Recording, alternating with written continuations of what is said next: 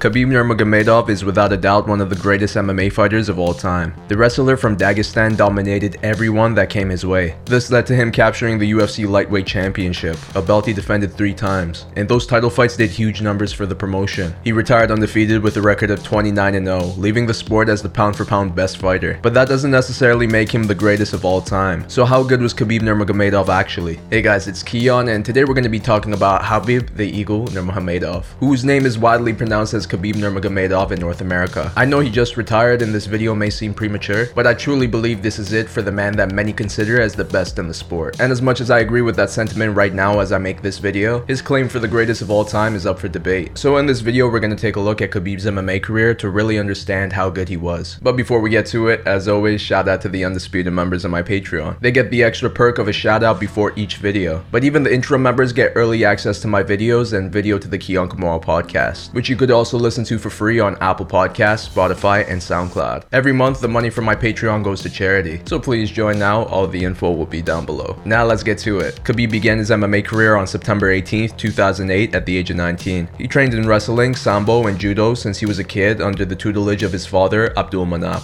His first opponent was Vusal Bayramov. The two felt each other out on the feet before Khabib secured the takedown. He mounted Vusal and began throwing punches before finishing the fight via triangle choke. A month later, he entered the Pankration Atrium Cup tournament, a one-night three-fight event. In the quarterfinals, he fought Magomed Magomedov. Khabib secured many takedowns throughout this fight. Once Magomed got tired, he began to eat many shots on the feet, which opened up a cut. After two 5-minute rounds, Khabib won by decision. His opponent in the semifinals was Ramazan Kurbanizmailov. Khabib put on another wrestling clinic by securing takedowns, throwing ground and pound, and attempting an Achilles lock. He also picked Ramazan apart on the feet. After 10 minutes, he won by unanimous decision. This earned him a spot in the finals against Shamil Abdulkarimov. Although Shamil proved to be more of a challenge by attempting an armbar, reversing the position, and connecting on the feet, Khabib's wrestling was still too much and was enough for him to win by unanimous decision, making him the Pankration Atrium Cup tournament winner. 10 months after this tournament win, he won the Sumata Fighting Championship tournament by defeating Saeed Ahmed and Eldar Eldorov via TKO. In November of 2009, he fought Shabulat Shamalayev.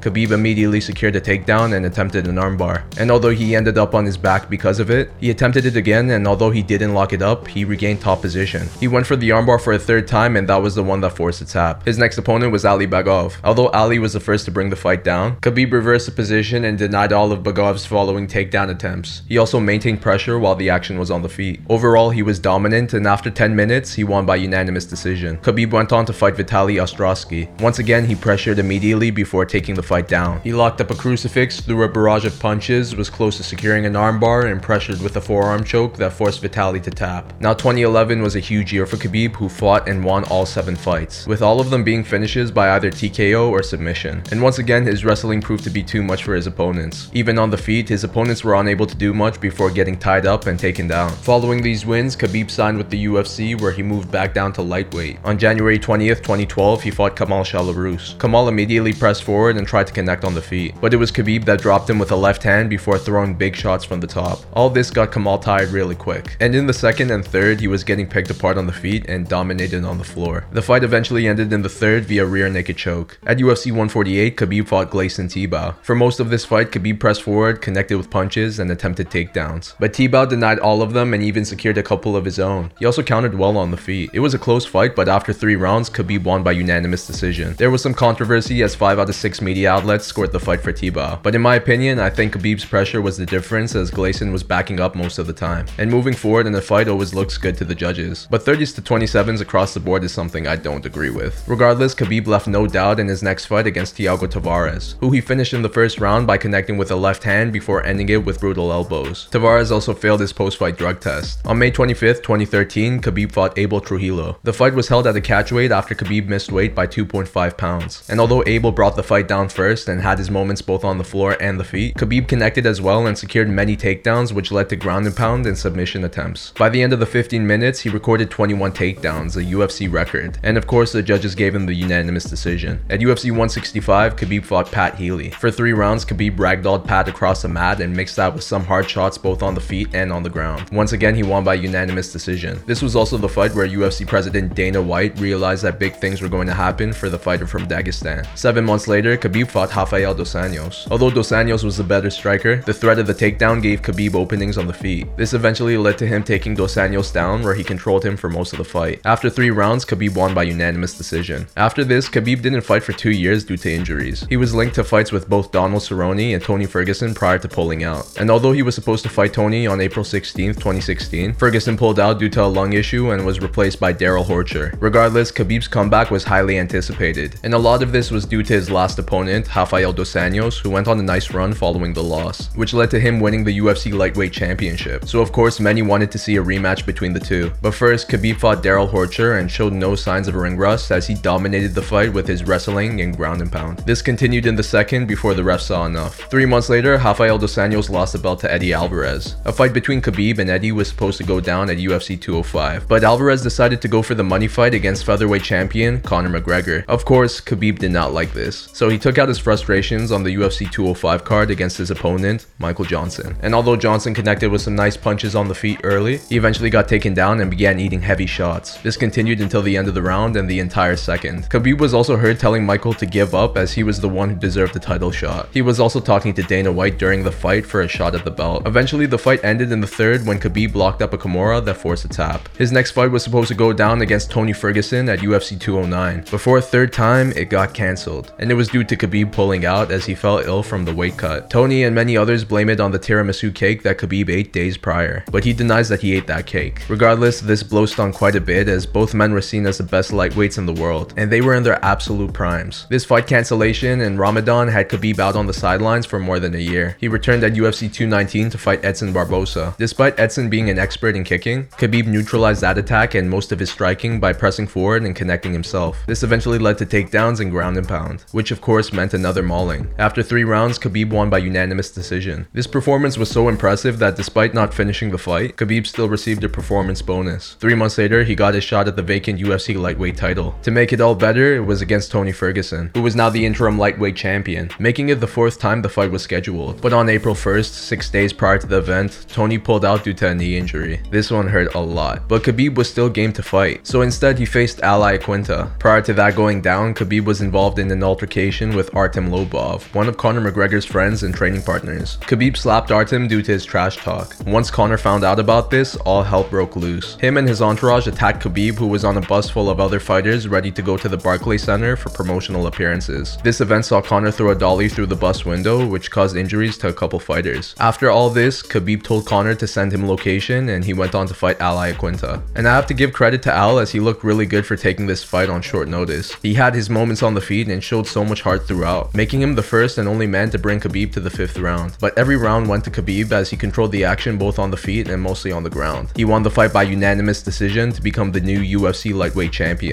And of course, his first title defense had to be the grudge match against Conor McGregor. This was a huge fight as the hatred between the two was very real. And this was Conor's first fight in the UFC after his boxing match with Floyd Mayweather. Plus, the last time he was in the octagon, he won the lightweight belt against Eddie Alvarez, one he got stripped of and never officially lost. This event would go on to sell 2.4 million pay-per-views, which is still the record as of right now as I record this. This was a classic striker vs grappler matchup, and it was Khabib who found more success by securing takedowns and throwing ground and pound. He even connected with a huge right hand in the second that dropped Conor for a moment. This led to more ground and pound, but Conor made it to round 3 and it was a round that the judges gave to him as he denied most of Khabib's takedowns, and he kept the action on the feet where he found the most success. But Conor got taken down again in the fourth round and ate more shots before tapping to a neck crank. Overall, it was an awesome performance by Khabib. Unfortunately, it got overshadowed when he jumped the cage and attacked Conor's corner. Khabib's corner attacked Conor and chaos ensued. A fine of $500,000 and a suspension of 9 months was given to Khabib, so he came back a year later to defend the belt for a second time against interim champion Dustin Poirier. Khabib was now a superstar as he had a hero's welcome in Abu Dhabi, which is where the fight took place. But this event also did 1 million pay-per-view buys, which are huge numbers that were mostly pulled in by Khabib. And he put on a flawless performance against Dustin who couldn't get anything going on the feet. This was due to the constant pressure which led to takedowns, punches, and submission attempts. Poirier did rock Khabib in the second and almost secured a guillotine in the third, but aside from that, it was a one-sided fight that eventually ended in the third by naked choke. This was a special fight as for the first time, Khabib had his father, Abdul Manap, in his corner for a UFC bout. And finally, at UFC 249, Khabib and Tony were going to fight. Of course, people did not bring their hopes up due to the previous cancellations. And they were right for doing so as the fight got cancelled due to the beginning of COVID-19. The fight got postponed to May, but Khabib was unable to leave Russia due to the pandemic. But Tony remained on the card where he fought Justin Gaethje for the interim lightweight championship. And sadly, he lost to Justin, which killed most of our hope for a matchup with Khabib.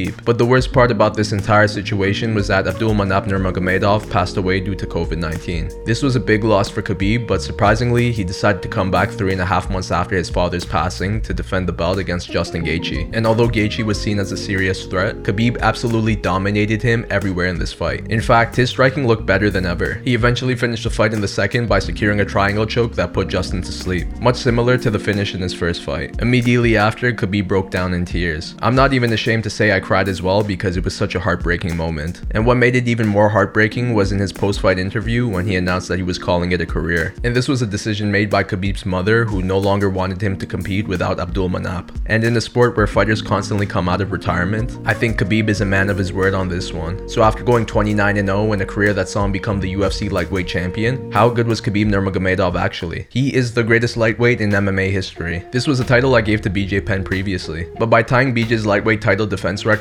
and remaining undefeated in the division, Khabib is without a doubt the greatest 155 pounder the sport has ever seen. Plus his fights were mostly one-sided as he hardly took any damage in his MMA career. In fact, I don't think I ever saw him with a single cut on his face. But what's more impressive is how he dominated his opponents with the same game plan every time. They knew the takedown was coming, but no matter how much training they did, they wouldn't be able to get on Khabib's level. And that's because he is in my opinion the greatest wrestler in mixed martial arts. Yes, I know the sport has seen many Olympians and NCAA Division 1 wrestlers, but it was this man from Dagestan who was better than them all. Khabib's wrestling was so good that it made his striking better as his opponents would think so much about the takedown that they'd forget about the punches and kicks, which was getting better the more he fought. But his talents truly shined on the ground where he threw heavy ground and pound and locked up submissions. And overall, once he took his opponents down, it was difficult for them to get back up, because Khabib was able to apply his pressure constantly throughout the fight without getting tired. His fight IQ was also really high as he was very calculated with his attacks. But more importantly, he never allowed his emotions to get in the way of a fight. Whether it was anger or sadness, he performed to the highest degree. And as much as he did improve his English, which helped him talk more trash, he became a superstar without the need to be flashy. His pride in his faith resonated with millions of Muslims around the world. And he left the game on top with a very impressive performance. That's why I would give Khabib's MMA career a 10 out of 10. This is huge as I never give 10s, but Khabib truly deserves it. Now let's get to where he fits in the GOAT conversation. Does Khabib's MMA career warrant him the title as the greatest of all time? In my opinion, I still don't think so. And the reason why is actually best put by former UFC light heavyweight champion Jon Jones and where he tweeted, I've won 15 world titles, he won his fourth. The fact that this is even a conversation is mind blowing to me. Now I still put Khabib over Jon simply because of all the controversies in Jones's MMA career, but I still don't think he has surpassed George St. Pierre. Now obviously I'm biased because I'm a huge GSP fan, but 11 world titles at welterweight and one at middleweight in the UFC is something that not many have done, not even Khabib. George was also the more well-rounded fighter, and yes, he has taken his share of damage and lost twice in his career, but people cut more easily than others and his two career losses were avenged. In the UFC, GSP went 20 and 2 in comparison to Khabib's 13 and 0, and while the undefeated record does look better, after George's second career loss, he went on a 13 fight win streak before calling it a career. And before you say Khabib fought tougher opponents, then you must have not seen the welterweight division back in the day. The reality is that most of GSP's success occurred in the UFC in comparison to Khabib's. And personally, I favor longevity in this sport, especially if it's in the greatest MMA promotion in the world where all the top fighters go. GSP did it longer and also ended it on a high note. And since he never failed a drug test, I still think he remains at the top. But that's just my opinion, of course. Regardless, I would have loved to see a fight between the two. But unfortunately, the stars did not align. And that was a common theme in Khabib's career as we missed out on his matchup with Tony Ferguson, which I consider as the greatest fight to never happen. And also his rematch with Rafael dos Anjos. I feel like we completely forgot about that because of the Tony fiasco. But that rematch not going down also stung. Even that matchup with Max Holloway hurt me when it got cancelled. And I can't help to think that Khabib's career would have looked way different had these fights happened, especially if he defeated Tony Ferguson. Aside from all that, he is still on a higher echelon than most of MMA's finest. But what I love about this story was how it started with a boy and his father simply bonding over fighting, as that hard work and love created one of the greatest fighters we have ever seen. And that's what made his final moments in the octagon so memorable. He was at the top and was only getting better, but it truly felt like he would trade it all for another moment with Abdul Manap. And as much of an honor as it was to watch all these fights during these years, Khabib Nurmagomedov is more than deserving to put this smashing to rest. My name is Keon and this is my take on how good Khabib Nurmagomedov actually was. Do you agree, disagree, or have something else to add?